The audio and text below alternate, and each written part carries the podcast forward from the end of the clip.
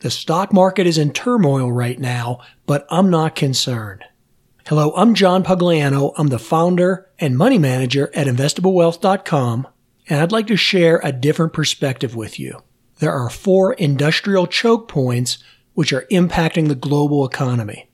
These sectors are semiconductors, agriculture, energy, and weapon systems. If you live in a country that doesn't manufacture these products, you're likely headed to an economic crisis. On the other hand, if your country does manufacture these products, then you could benefit from a significant windfall.